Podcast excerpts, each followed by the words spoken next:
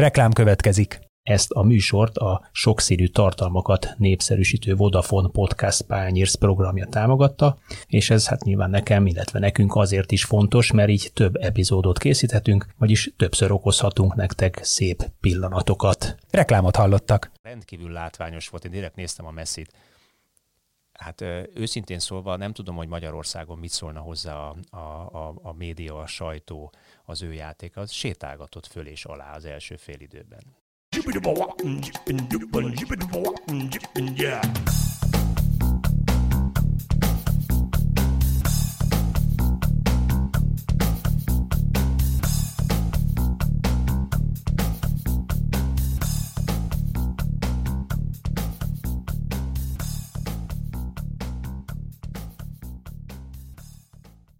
Sziasztok, ez itt a Zicser 24.hu focis podcastja.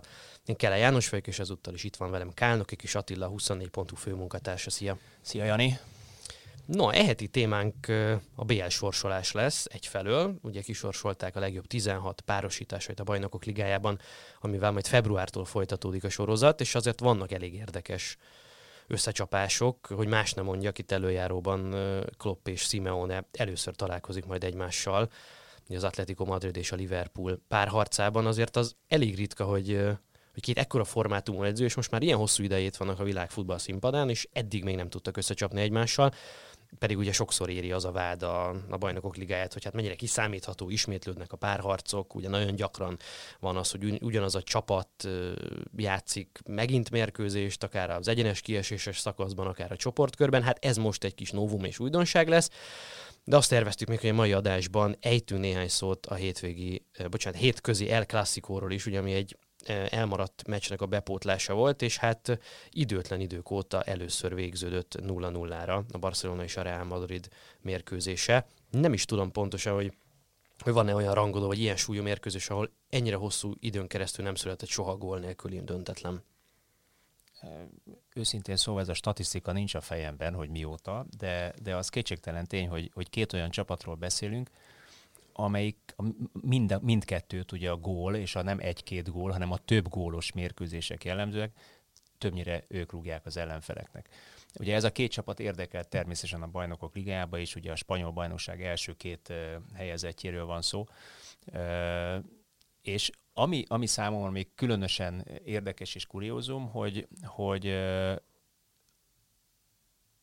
az előző Zidán érában is az volt a jellemző, hogy ősszel azért annyira nem volt acélos a Real Madrid, de a bajnokok ligája tavaszi fordulóira, az egyenes kieséses szakaszra rendre fölfele ívelő formát mutattak. És most ezen a mérkőzésen is, talán most láttam először a Real Madridot annyira élesen játszani, az utóbbi időben, vagy, vagy mondjuk komoly csapat ellen, komoly ellenfél presztízs mérkőzésen annyira jól játszani, ami megint kezd arra hajazni nekem, hogy ezek jönnek föl, ezek a fiúk. Ez az idán, ez megint, megint valamit kitalál. Hajlamosak egyébként a, a, a szakemberek is azt mondani, hogy legyintenek, ez idán annyira nem. Hát persze ilyen játékosokkal könnyű, ugye szokták mondani, de nem. Tehát ő mindig megtalálja valahogy azt a fajta egyensúlyt a csapaton belül, és azt a fajta ö,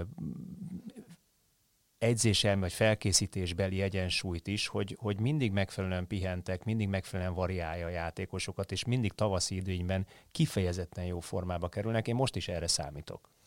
Igen, erre rácsatlakozva ugye az talán kevesebbet került szóba, főleg Magyarországon, ugye a Real Madrid nagy triplája, amikor egymás után háromszor nyerték meg a bajnokok ligáját, az nagyjából mindegyik egyrészt azon az alapon nyugodott, hogy az egyéni képességeket nagyon jól maximalizált az idán, tehát a kulcsemberek a legfontosabb mérkőzéseken játszottak csúcsformában, ami nyilván egy komoly edzői erény, és nyilván nem kizárólag Zidánnak a a, a jó teljesítményét, vagy, a, vagy az edzői szimatát dicsérem. Nyilván volt mögötte egy, egy stáb is, és erre akarok kiukadni, hogy az ő erőnléti edzője az az Antonio Pintus volt, aki, aki korábban a Juventusnál még játékos volt Zidane, amikor együtt dolgoztak már, és Pintus egy nagyon innovatív módszerekkel dolgozó erőléti edző volt, és nagyon-nagyon látványos volt. Most említhetném a Bayern München elleni ö, emlékezetes hosszabbításos párharcot, ilyen Kassai Viktor miatt is emlékszünk rá, meg én amiatt is emlékszem rá, hogy egészen döbbenetesen látványos volt, hogy a Real Madrid egyszerűen nem fáradt el azon a mérkőzésen. Ennyire jobban bírták, igen, arra is emlékszem, hogy a Folyamatosan. óhatatlanul ment az egyik csapat lefele, ugye fogyott el az erő, az energia, ami ugye előbb-utóbb nyaktól fölfele is megüli a játékost, és akkor vannak a lekésések, a rosszabb döntések, vagy a picikét tized másodperccel későbbi beindulások, pozíciófelvételek. Igen, a Real Madridnál ez, nem ne, ez nem volt meg. Na, minden egyes csapat ellen, minden párharcban fizikailag fölé tudtak nőni. Akár a párharcokban, akár a futómennyiségben, ö, intenzitásban, és hogy mennyi ideig tudták ezt föntartani. Na most Pintus nincs már a csapatnál, ugye most az Internél dolgozik Antonio Contéval, és emiatt is nagyon kíváncsi vagyok, hogy így is igaz lesz, amit említettél, hogy tavaszra összeáll ez a Real Madrid nagyon erőteljesen. Vannak erre utaló jelek. Ezen a mérkőzésen is az látszott, hogy a Real Madrid mintha kifelé jönne a kicsit nehézkes szezonkezdetből, és egészen érdekes volt azt megfigyelni, hogy a két csapat közül, ami hagyományosan azt mondaná az ember, hogy a Real Madrid az, amelyik a sztárokban bízik, az egyéni képességekben, a villanásokban, és sorolhatnánk a közhelyeket, miközben a Barcelona az, amelyik a csapatjátékban, a taktikai megoldásokban, a koherenciában, és így tovább. Ezen a mérkőzésen szerintem, és ez most már azért húzamosabb ideje tart, ez fordítva volt. Én is így látom, és ugye ennek viszonylag egyszerű oka van, tehát amikor a egyik csapatnak van egy messzije, a másik csapatnak már nincs egy Ronaldója, ahol ugye az egyéniségekre, az egyéni villanásokra is lehet építeni, számítani, akkor óhatatlan, hogy meg kell szervezni jobban a csapatjátékot. Tehát azért a Ronaldónak azt az évi 40-50 gólját nagyon-nagyon nehéz pótolni. A Barcelonánál megvan még mindig ugyanez az évi 40-50 gól. De az mondjuk rendkívül látványos volt. Én direkt néztem a messzit. Hát őszintén szólva nem tudom, hogy Magyarországon mit szólna hozzá a, a, a, a média, a sajtó, az ő játéka. Az sétálgatott föl és alá az első félidőben. És konkrétan akkor mozdult meg, de akkor rendkívül látványosan és, és életveszélyesen, amikor nála volt a labda. Ugye vagy, vagy ugye kulcspasszokat osztogatott, vagy pedig megindult háromszor, négyszer úgy, ahogy lényegében szerintem csak ő tud a világon. Hát olyan, olyan hihetetlen bokán vezetve a labdát, oda van ragasztva a csávónak a bal lábára ez a labda. Én nem is értem, hogy hogy csinálja, tehát ez, ez, ez utánozhatatlan. És ugye ez az egyik oldalon megvan, a másik oldalon nincs, és egyébként érződik is kicsikét ez a, talán a gólszegénység is ennek volt köszönhető, hogy egy sokkal jobban szervezett a, a védelme talán a, a Real Madridnak pillanatnyilag, vagy a védekezése, és egyébként ugye a támadójátékban pedig hiányzik az az igazi, igazi befejező ember, aki, akinek amikor a Benzema le tudja készíteni, megtartja, lekészíti, az oda tud érkezni, és 10-ből 9 beveri. Na ez volt a, ez volt a portugál. Igen, nagyon érdekes, ugye 0-0-ra végződött ez a mérkőzés, és 2002-ben volt legutóbb olyan, hogy 0-0-ra végződött a két csapat valamelyik mérkőzés. Hát az akkori kezdőcsapatokat érdemes talán megnézni. Ugye a Real Madridnál talán jobban emlékszünk, az, az abban az azonban egy BL győztes Real Madrid volt, vagy BL címvédő Real Madrid volt, ugye Casillas-szal, Roberto Carlosszal, Figoval, Raullal, Cambiasszóval, Elgérával, Makelele még ott játszott abban a csapatban, ott volt persze Francisco Pavon is, vagy éppen Guti, hogy az előző edző Solari, a madridi kezdőcsapatban, a Barcelonánál ilyen játékosokat vélek felfedezni, vagy láttam a kezdőcsapatban, hogy Roberto Bonano a kapus, talán azért kevesebben emlékeznek, bár akkoriban ugye konstansan a Barszának kapus problémái voltak, ugye Rüd Hesp is volt a kapusuk, vagy, vagy éppen az említett Bonano, aztán később Rüstű, Recsber, de ott játszott Gabri, Tiago Motta, kezdő volt azon a mérkőzésen, nagyon fiatalon, Michael Reiziger, vagy éppen Juan Román Riquelme, aki azért nem volt egy sikertörténet Barcelonában, és Patrick milyen jó Kluivert. kis játékos volt az a Rikel. Nagyon, nagyon jó játékos volt, hát ő ez a melankólikus, meg nem értett zseni. Ha kicsit lehet sztorizgatni, akkor ő volt az a játékos, akinek az arcán mindig a világfájdalmat láttam, és, és mindig az volt a benyomásom róla, hogy ő, ő igazából gyűlöl futballozni. Legalábbis az arcára ez volt írva, hogy annyira utálja, hogy neki ezt kell csinálni, és hogy ebben tehetséges. Egyébként egészen döbbenetesen nagy zseni volt, de, de, de, de így fájt neki az élet gyakorlatilag. Legalábbis a futballpályán ez látszott Tényleg... Lehet, lehet, hogy rossz korba született. Lehet, hogyha kicsit később, mai korba születik, ahol, a, ahol egyébként jobban képesek a, az edzők talán az egyéni képességre rá megtalálni a helyét a csapatba, akkor lehet, hogy jobban kiteljesedett volna, bár szerintem így sem lehet szomorú a pályafutása miatt. Abszolút nem. Na az jutott eszembe a 0-0-ról, hogy ugye, ha nézegetjük, vagy én, én szoktam nézegetni az XG modellt, ugye, ami a kialakított helyzetek minőségét határozza meg a, az egyes topligás csapatoknál, és ugye azért olyankor, amikor arról beszélünk, hogy hol a legerősebb a támadó alakzat, akkor persze lehet nézni a rugott gólokat, meg lehet nézni a tabellát, a gólkülönbséget, de azért sok mindent elmond ez az XG is, tehát hogy mennyi helyzetet alakít ki egy csapat önmagában. Na most a spanyol bajnokságban nem a Barcelona és nem a Real Madrid vezeti ezt az XG listát, hanem a Villarreal, amelyik egy, egy jó botrányosan rossz a védelmük, tehát nem állnak egyébként jól a tabellán, de azért ez nagyon sokat elmond, és az előző nagyon-nagyon sok évben ezt nem nagyon tudtam volna elképzelni, hogy tud annyira önmagához képest gyenge lenni, vagy a Barca, vagy a Real, hogy, hogy legyen az övéknél jobb támadó alakzat a spanyol bajnokságban, és most így van. Én kicsikét úgy, úgy érzem, hogy a, az Ernesto Valverde egyébként valószínűleg nem egy rossz edző, mert ugye már máshol is bizonyította ő a, a képességeit, de a, a Barcelonánál sokkal jobban hagyatkozik a, a Messi faktorra, és ugye arra, hogy majd a, majd a játékosok a támadó harmadban eldöntik kreatívan a játékot, mint ahogy azt előtte mondjuk Guardiolánál vagy a Guardiolát követő két egyzőnél, akik ugye követték a mesternek a filozófiáját, ugye láttuk, ahol egyébként sokkal jobban meg volt szervezve az a fajta játék, hogy, hogy hogyan vezetjük föl a támadásokat, ugye szépen, lassan, komotosan, tiki-takával ugye az ellenfél támadó harmadába, és ott aztán van egy Iniestánk, meg egy Csávink, aki, aki pontosan tudja, hogy amikor illetve azt lehet pontosan tudni, hogy amikor ő erre fordul, amikor így veszi át a labdát ilyen szituációban, akkor kinek hova kell futni, és már jön is hajszál pontosan területre az a, az a zsuga, keresztpaszba, mélységbe benyomva, és akkor megindul a két-három. Mert olyan tisztán lejátszott akcióik voltak, és addig járatták, amíg meg tudták csinálni, kis túlzása tényleg, mint egy kézilabda mérkőzést nézett volna az ember, ami bizonyos szemszögből lehet, hogy unalmas volt, más szempől, szempontból pedig csodálatos. Na most ez a Valverdénél szerintem ö, nincsen meg. Nála, nála kicsikét én, én olyan, olyan ö, hát talán az esetlegesebb a jó szó, hogy, hogy kevésbé érzem ö, leoktatottnak a támadó játékot, sokkal inkább az improvizációra hagyatkozik, és talán ezért is lehet az, hogy, hogy ez az XG mutató nem feltétlenül a, a, a csúcsra vezeti a Barcelonát. Így van, és ugye nyilván ez az XG mutató mindig az átlaghoz mér, tehát ugye szokták ezt mondani, hogy a legjobb játékosok azért jelentősen túllövik ezt a mutatót, tehát több góljuk van, mint ahány XG-t kialakítanak. Ugye éppen tegnap este gyűjtöttem össze a Twitter oldalamon a top 5 európai bajnokság, hogy kik teljesítik túl a leginkább mely játékosok ezt az XG mutatót, hát Messi plusz 6,1-el áll, tehát ugye ő az a típusú játékos, akinek nem kell annyira nagy helyzet talán, vagy neki az is helyzet, ami másnak ugye nem egy átlagos játékosnak. Nyilván erre lehet hagyatkozni, de talán ha túlzottan hagyatkozik erre az ember, az, az nem annyira jó ómen, vagy Nyilván a csapatok nagy részét így is el lehet verni, meg lehet verni, de lehet, hogy a legnagyobb sikerek, és ugye Barszánál azért most már évek óta a bajnokok ligája sikert üldözik, ugye hosszú időn keresztül a négybe sem jutottak be, tavaly bejutottak ugyan a négybe, de hát annak meglehetősen csúnya vége lett azzal a bizonyos Enfieldi 0-4-es mérkőzéssel.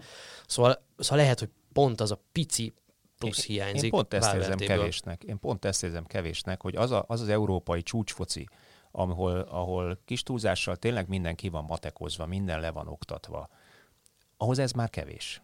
Tehát eljutsz ezzel a játékos kerettel, és eljutsz messzivel, aki tényleg még mindig ugye 40-50 gól, és nem tudom, 20-25 gólpassz évente, tehát ugye rendkívül sok támadást, vagy kulcspasszal és, és támadást segítő, gólt segítő passzal is rendelkezik.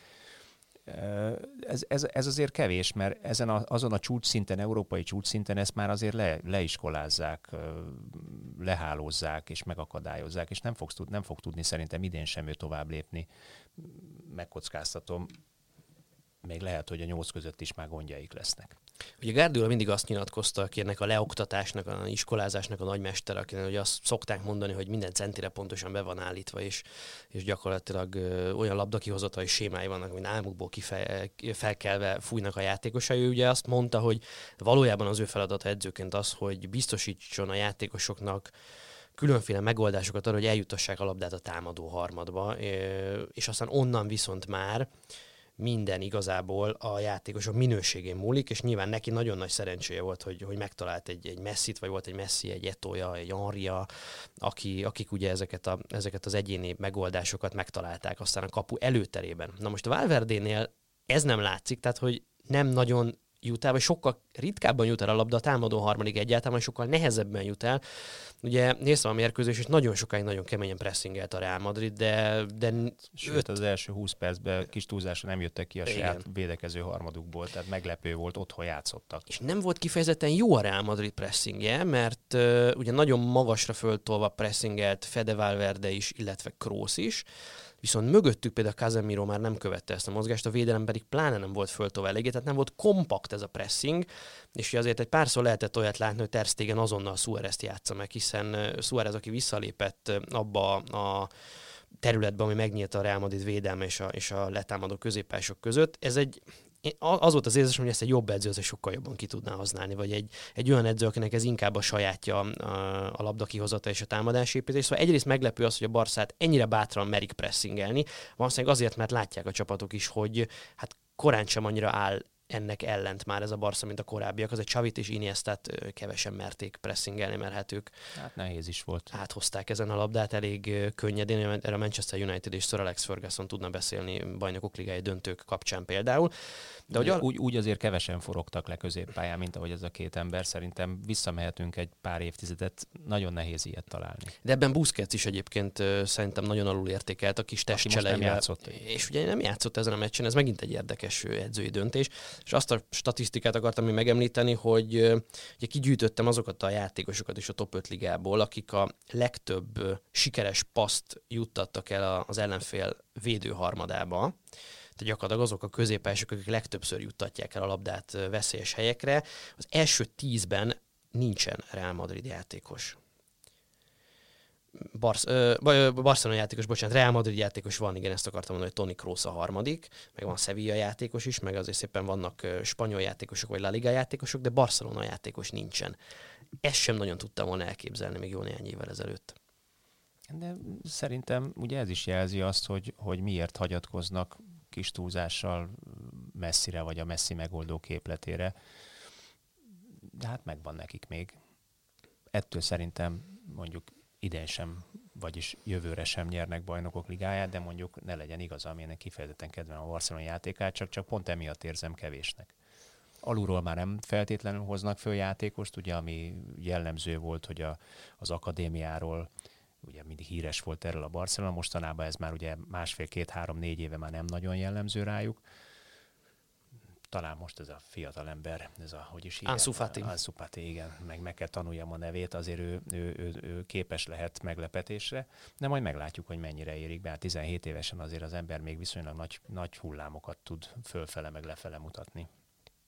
No, beszéljünk egy picit akkor a bajnokok ligája sorsolásáról is, ahogy említettem, és talán kezdjük ezzel a két csapattal, ha már a Barcelonáról és a Real Madridról beszélgetünk egy picit hosszabban. Ugye a Barcelona a Napoli ellen kell, hogy fölvegye majd a kesztyűt 16 között, a Real Madrid pedig hát nem igazán volt szerencsés, mert ők csoport második nehezebb helyzetben is voltak, mint a Barcelona, ők a Manchester City-t kapták. Zinedine Zidane azt nyilatkozta, hogy ők mindenki jelen esélyesek lennének, úgyhogy ő abszolút nem fél ettől a sorsolástól. Ez, ez mennyire ilyen mentális hadviselés, bár ha valakinek én ezt elhiszem, akkor az vitán felül Zidane. Induljunk ki abból, amit mondtunk, hogy, hogy tavasszal, vagy, vagyis amit ugye te is úgy láttál, hogy, hogy talán elindultak fölfele a, a gyengébb bajnoki rajt után, miközben egyébként a, a, a Citynek azért hát mondjuk úgy nem megszokott módon vannak problémái Angliában, de hát ők azért, azért inkább a, a, az első helyen vagy az első-második helyen szoktak tanyázni, mint éppen jelen pillanatban a harmadikon, és ugye maga Guardiola is lenyilatkozta, hogy hát tulajdonképpen akkora a különbség már a, a, a Liverpool és köztük, hogy le is mondhatnak a bajnoki címről kis túlzással.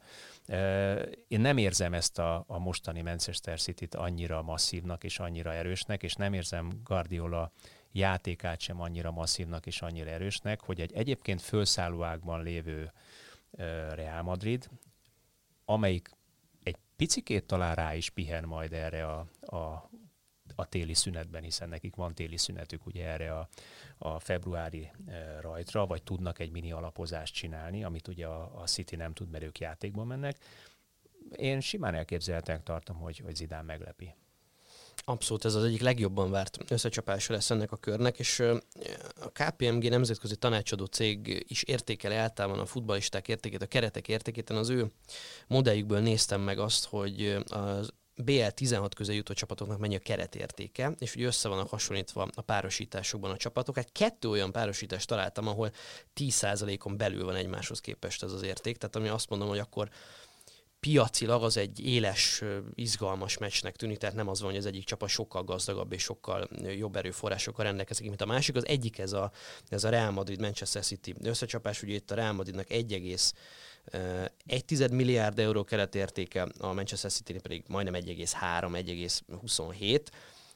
Ők vannak nagyon közel egymáshoz, illetve a Chelsea és a Bayern München, ott 940 a Chelsea és 879 a Bayern München. Mindegyik másik párosítás anyagi szempontból nagyon-nagyon egy oldalónak látszik, és akkor erre csatolnám rá azt az érdekességet, amit talán sokan hallottak már, hogy idén először alakult úgy, hogy csak és kizárólag a top 5 liga képviselői jutottak be a legjobb 16 közé a bajnokok ligájába, tehát mintha nyugat-európai nagy bajnokságok akkor idénre végképp kisajátították volna a labdarúgásnak a legfontosabb színpadát, legalábbis a klub szintéren.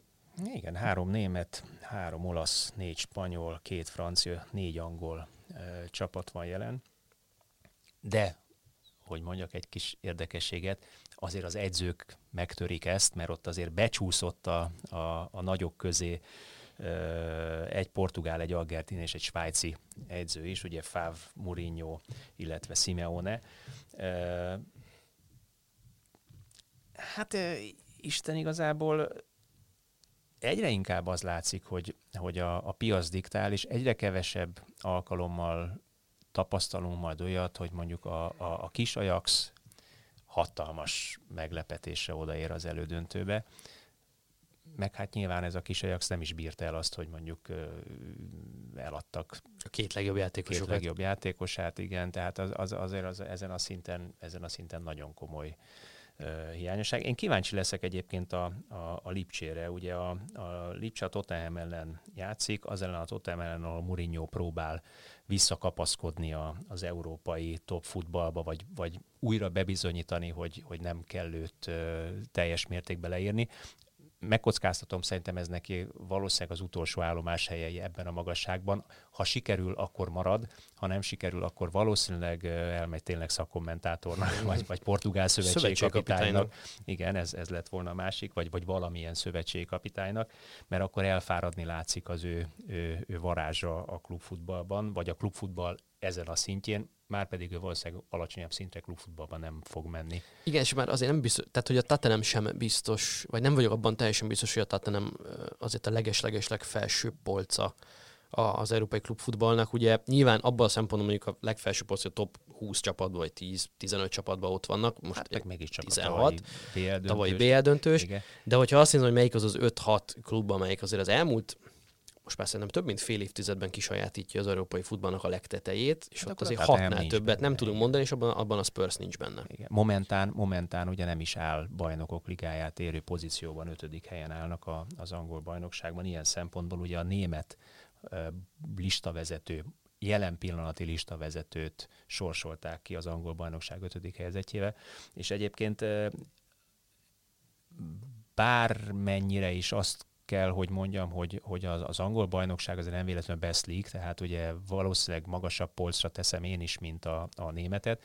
Azért ez a Nagelsmann féle Lipcse okozhat meglepetést. Ott azért, ott, azért ott, ott, ott vannak nagyon jó játékosok egyfelől, ki tudja, hogy kiérkezik mondjuk még... Mondjuk egy Holland. Egy, igen, kiérkezik még ugye a különböző fiók csapatokból, mint Salzburg, vagy, vagy kis csapatokból, kis tesó csapatokból ott, ott, ott én nem csodálkoznék, ha a Tottenham beleszaladna a késbe. Mindenképpen egyébként egy, egy abszolút kétesélyes párharcról beszélünk. Az általam egyik legjobban várt párosítás. Ez egy picit Mourinho miatt nekem a, a hát most ez nem, nem hangzik hogy régi módi futball, de hogy valahogy a, a régi, nagy futball, a régi az mondjuk a tíz évvel ezelőtti jelenti, vagy nyolc évvel ezelőtti futballt jelenti, csap össze a modernitás és a fiatalság, ugye Nagelsmann és egy, és egy nagyon-nagyon fiatal uh, lipcsei csikó csapat gyakorlatilag, ahol egyébként azért egy magyar játékosnak biztosan szoríthatunk majd, hiszen Gulácsi Péter valószínűleg, ha csak addig nem történik valami nagy baj, akkor valószínűleg kezdő lesz ezeken a mérkőzéseken. Vili Orbán pedig hát ugye épülget fel a sérülésében. Most éppen nem olyan jó híreket olvastam vele kapcsolatosan a műtétekről. Ugye itt ezek február-március környéken esznek ezek a meccsek, hát a, az EB pótselejtező miatt sem lenne különösebben probléma, hogyha Orbán ezeken már játszhatna. De akkor azt javaslom, hogy szaladjunk végig az összes párosításon, amiről még nem beszéltünk. Lesz itt egy Borussia Dortmund Paris Saint-Germain összecsapás csapás. De a Párizs azért... Ezt szeretjük magyar szempontból értékelni Zsolt miatt. Igen, hogy van, a Párizs nagyon impresszív volt a csoportkörben, egyenlően az egész azonban nagyon impresszív, de hát náluk aztán hatványozottan igaz, hogy a, a Money Time az tavasszal jön el, és bármennyire jók voltak a csoportkörben, és bár mekkora pontkülönbséggel nyerik meg a francia bajnokságot majd végül, igazából az fog számítani, hogy meddig jutnak el a bajnokok ligájában ez körülbelül azt a, azt a kérdést feszegeti számomra, vagy kérdéskört feszegeti számomra, amiről a legutóbbi eh, zicserben beszélgettünk a Ferencváros kapcsán, hogy egy adott bajnokságnak a, a színvonala mennyire képes fölkészíteni arra a nemzetközi szintre a csapatot, ahol ő egyébként pozíciót szeretne fogni, vagy ahol egyébként siker szeretne elérni. Ugye a PSG ilyen szempontból abszolút a, a top futball, miközben a francia bajnokságot ugyan egy erős bajnokságnak tartjuk, de mégiscsak körülbelül az ötödik a sorban. Ez ugye abból is látszik, hogy a PSG a, a gazdasági erénél, a játékos kereténél fogva általánosságból ugye elmondható, hogy sétagalobban nyeri a bajnokságokat az elmúlt években, és ilyen szempontból nem feltétlenül érzem azt, hogy mindig minden mérkőzésen arra a százszázalékos erőkifejtése vannak késztetve, amit mondjuk egyébként egy angol bajnokság megkövetel, ahol a 18. helyezett ellen is hiába megy oda a City mondjuk, hát azért, ha nem figyel, akkor pikpak kap két-három gólt. Tehát ugye a spanyol bajnokság dettó ugyanez, láttuk ősszel, hogy milyen dadogva indult ugye mind a két csapat. Azért nyilván az erejüknél fogva följönnek azért a, a, az élre, de összességében ott is bármikor bármelyik csapat meglepeti a másikat.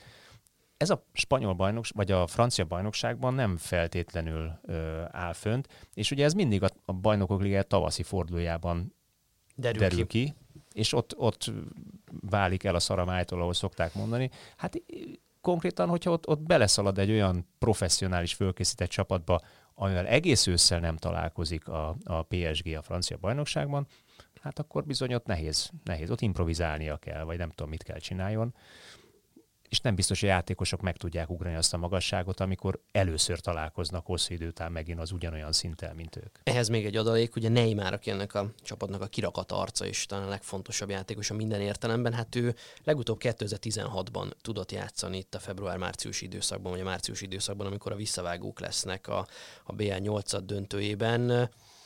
Úgyhogy most ha minden jól megy, és nem történik valami baj vele sem, akkor ugye őt azért elég hosszú idő után láthatjuk majd újra ilyen fontos mérkőzésen játszani. Ugye emlékszünk, hogy mi történt a Párizsal mondjuk nélküle a Manchester United ellen egy évvel ezelőtt.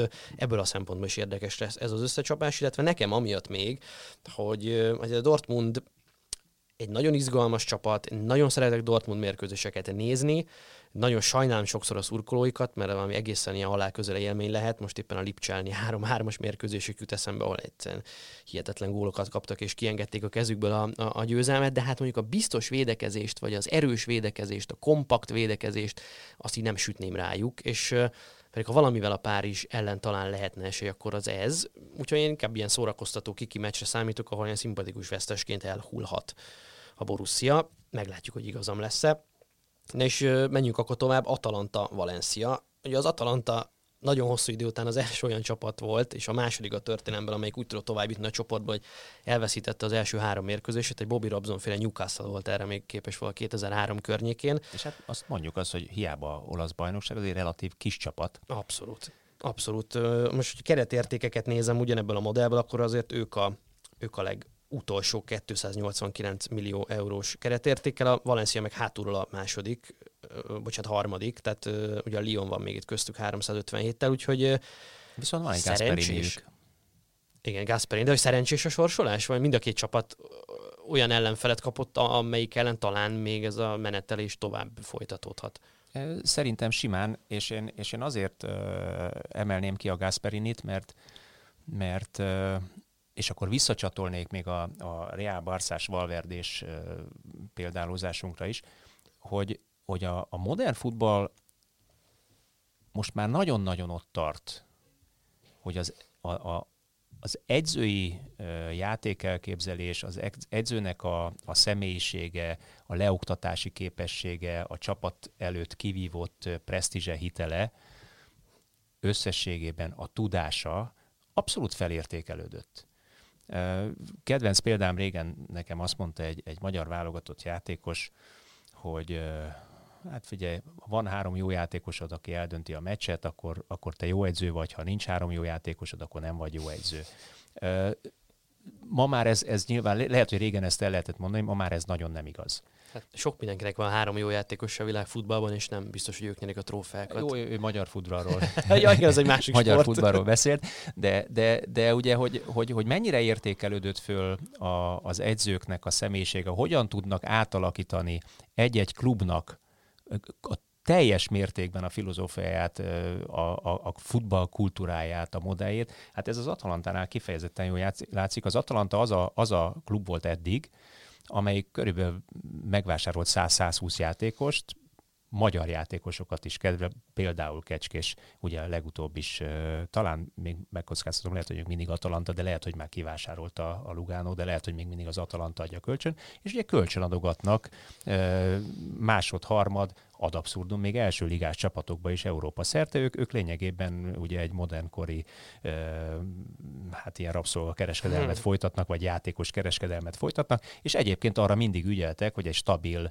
uh, lehetőség szerint egy stabil szériás csapat legyen. Na ehhez képest Gasperin hozott valami olyan, olyan fajta újdonságot a, a játékukba, a játékrendszerükbe, amivel egyébként viszonylag stabilan ott tudnak lenni most már az olasz bajnokság elején. Egy kifejezetten szép, látványos futballt játszanak, legalábbis nekem tetszőt, amiket láttam itt a, a, a mérkőzéseken. Van benne sebesség, ami Van benne bizony, bizony komoly, komoly sebesség van a, a támadásépítésekben, amivel egyébként ez a Val- Valencia, amelyik képes erre is, meg képes arra is, tök egyenlő erők küzdelme, és itt, itt valóban az van, amit mondtál, hogy tulajdonképpen két egymással szinte egy szinten lévő csapat szintén egy kiki meccset fog vívni.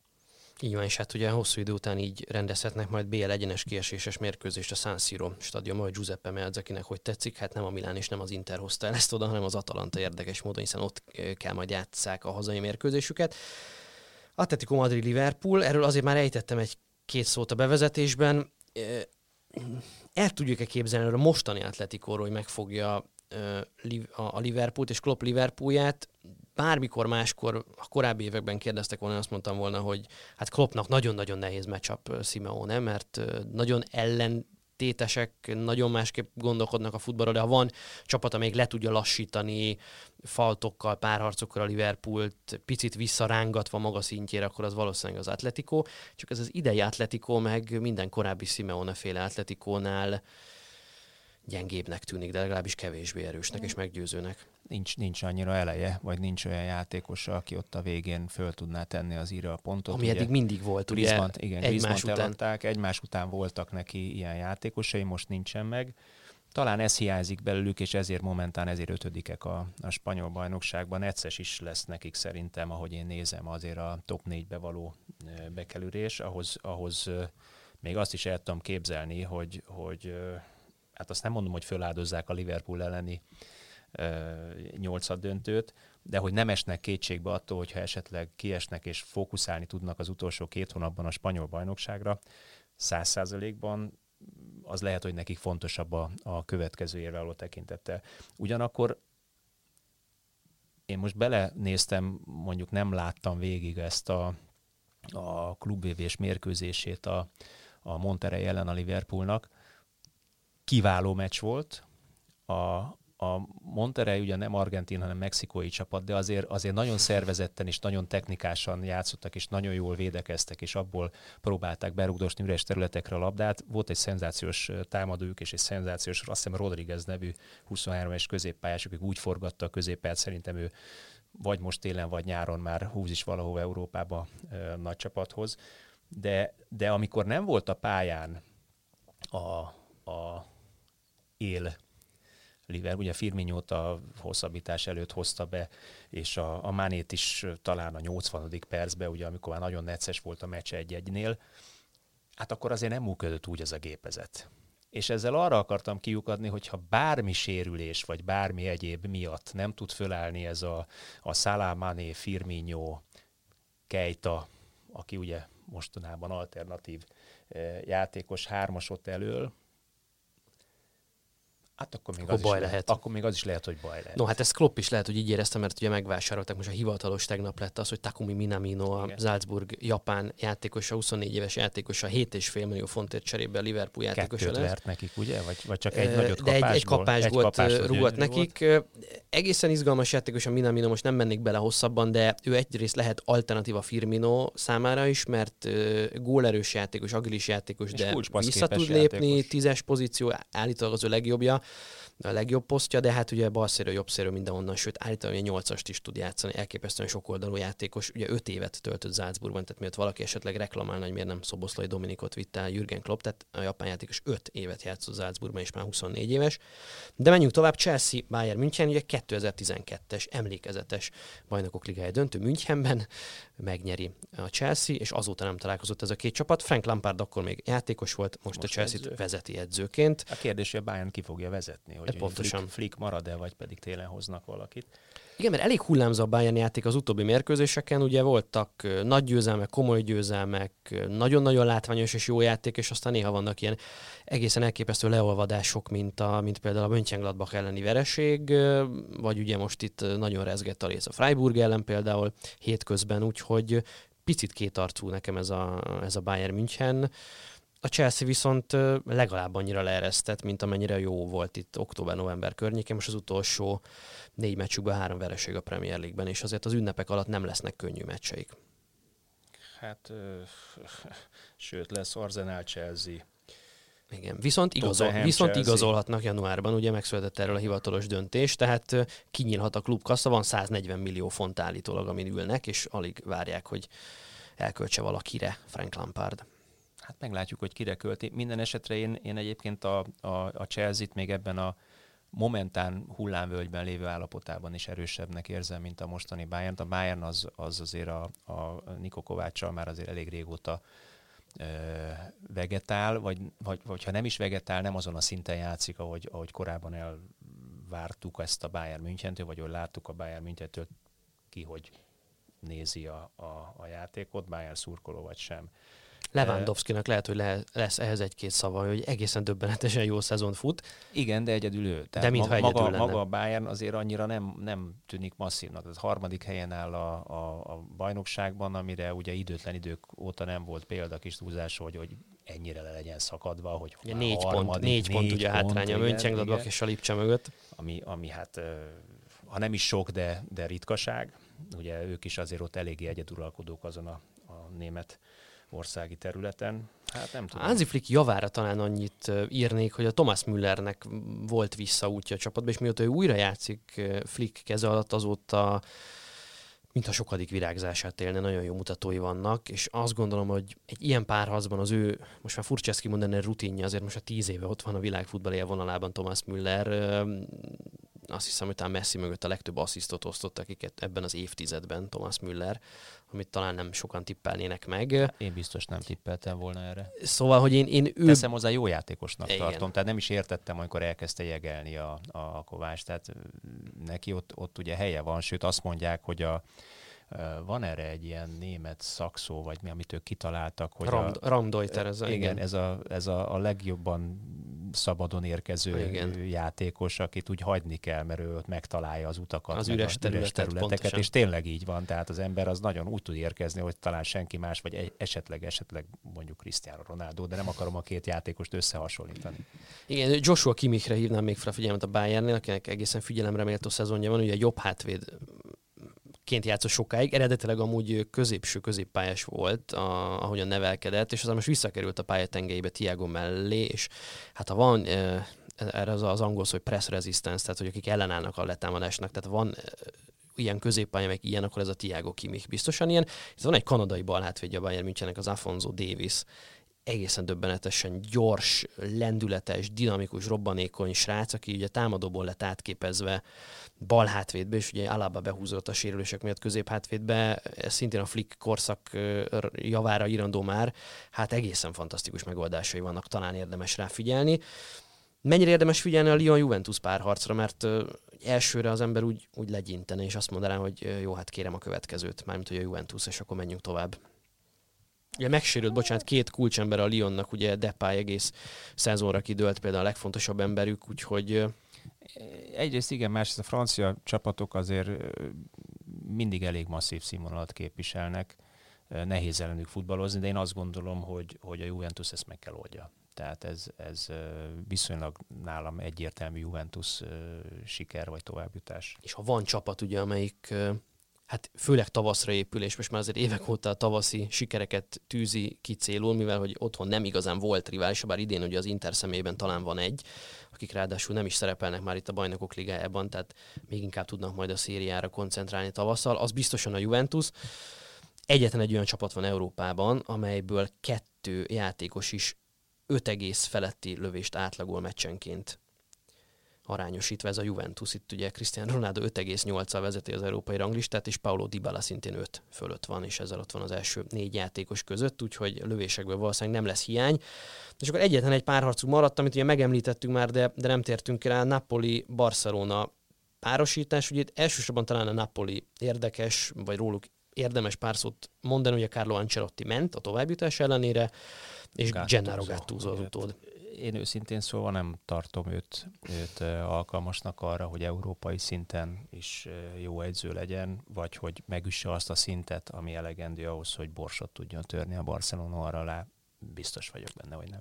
Ez majdnem biztos, hogy, hogy így van szerintem is. Az ő megítélése nagyon érdekes szerintem, nem annyira rossz edző szerintem, mint amilyennek ő sokan gondolják a játékos múltja miatt. Ugye van egy elég erőteljes prekoncepció vele én, szemben. Én nem, én nem abból indulok ki, hanem, hanem ugye ahol, ahol ő volt eddig edző, ugye sohasem tudott gyökeret ereszteni, pedig próbálkozik már egy-két éve. Igen. És valahogy nem is jöttek az eredmények nála. Én azt gondolom, hogy ez a, ez a Napoli is egy átmeneti állapot Valószínűleg annak szánják egyébként. De, de kívánom neki, hogy okozzon meglepetést, de nem hiszek benne. Ugye a tavalyi Milánja az ugye egy ponttal maradt le a BL kvalifikációra, azért mentő végül is, mert nem tudta elérni a kitűzött cél, de hát látjuk, hogy az idei Milán az hol áll, hiszem a tizedik helyen állnak, és hát szó sincs bajnokok ligája indulásról reálisan. Kíváncsi vagyok, hogy mire megy ő ezzel a csapattal, mert azért továbbra is nagyon érdekes játékos profilok vannak ebben a Napoliban. Úgyhogy a Barszát nem is tudják valószínűleg kiejteni, de azért egy-két látványos megmozdulásra, mondjuk Fabian Ruiz-tól, vagy Zselinszkitől, vagy Insignétől, vagy Mertenstől azért továbbra is lehet számítani. Tőlük meg lehet számítani, hogy jövünk majd a jövő héten is, illetve itt a karácsonyi szünetre is készülünk majd egy speciális különkiadással, úgyhogy tartsatok velünk, és hallgassátok az ittszert a jövő héten is. Szevasztok! Sziasztok! Szépen, Köszi Sziasztok. szépen, hello, hello!